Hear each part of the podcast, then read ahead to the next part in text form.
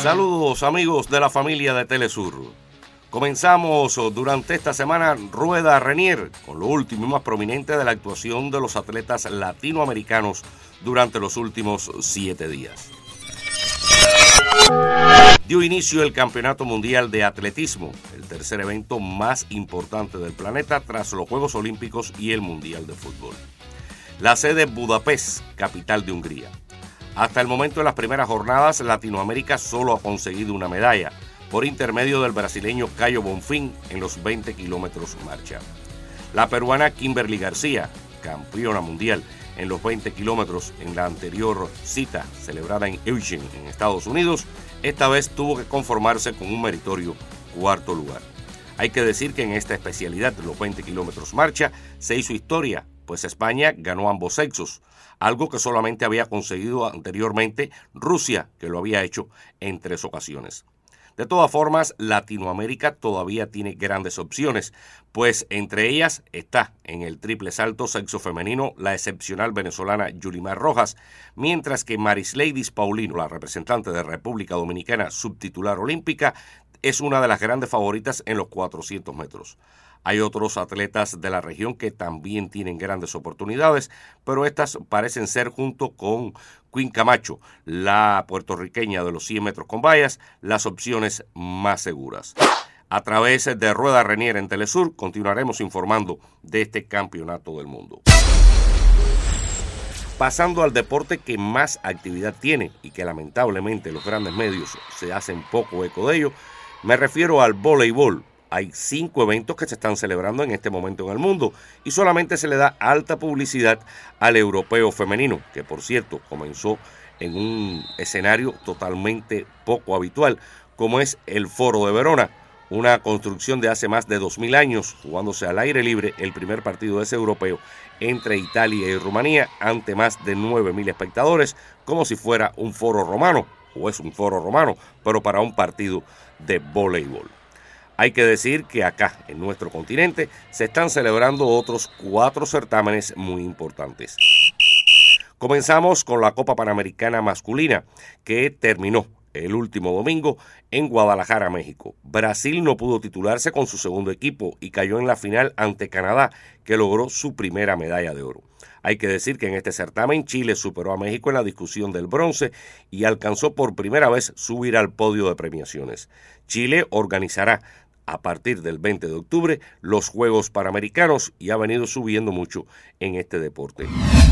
En la final a 6 que comenzó el sábado en República Dominicana, Cuba y el país sede lograron victoria. Las cubanas derrotaron al segundo equipo de Puerto Rico, mientras que República Dominicana daba cuenta de México. Durante esta semana continuará el desarrollo de este certamen.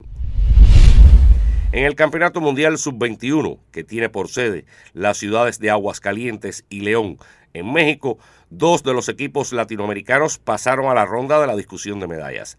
Nos referimos a Brasil y el local México.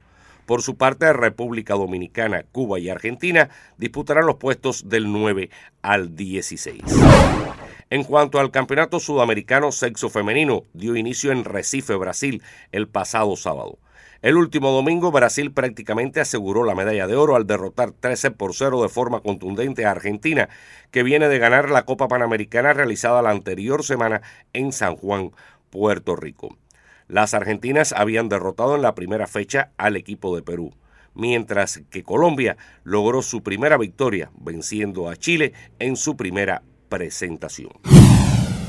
Pasando al baloncesto, hay que hablar que Argentina, por primera vez desde los Juegos Olímpicos de Sydney 2000, no estará en una cita estival del deporte. París 2024 es un sueño imposible para el quinteto argentino, que cayó 82-75 en Santiago del Estero, norte de Argentina, ante una Bahamas que fue liderada por tres jugadores de la NBA. El estadounidense con raíces bahamesas Eric Gordon, que fue la gran figura en el partido por la final, de André Ayton, como Gordon, jugador de los Phoenix Suns de la NBA, y Buddy Hill, un hombre que también ha hecho carrera después de haber brillado en el básquetbol universitario con la selección de Bahamas. Así que Argentina se perderá estos Juegos Olímpicos por primera vez desde Sydney 2000. En cuanto al béisbol, el dominicano Julio Rodríguez implantó un récord para su franquicia, los Marineros de Seattle, al conectar nueve hits de manera consecutiva. Rodríguez se quedó un poco lejos todavía del récord, que es de 12, que comparten tres hombres, liderados por Johnny King de los Cachorros de Chicago, que lo hizo en el año 1902. Pinky Higgins de los Medias Rojas en 1938 y Wild Dropot de los Tigres de Detroit en 1952.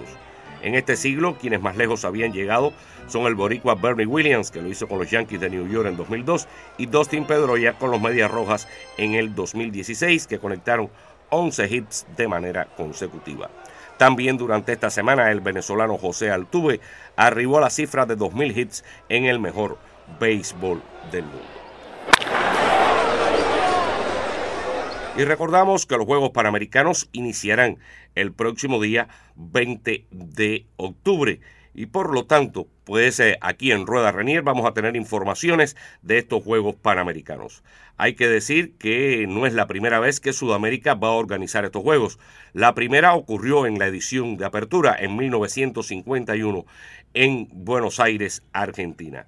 Después regresaron al Cono Sur en 1963 con la celebración de los Juegos de Sao Paulo. En 1971 Colombia los acogió por primera ocasión cuando Cali fue la sede y después se tuvo que esperar hasta 1983 cuando Caracas, capital de Venezuela, los organizó por primera vez. Regresaron en Mar del Plata en 1995 y después en Río de Janeiro en el año 2007. La última edición realizada en el Cono Sur será en Lima, o fue en Lima, Perú, en el año 2019, pero ahora tendremos dos ediciones más que se van a realizar en Sudamérica. Nos referimos a los de Santiago de Chile en este 2023 y en el 2027 ya la sede le fue otorgada a Barranquilla, capital del Departamento del Atlántico en Colombia.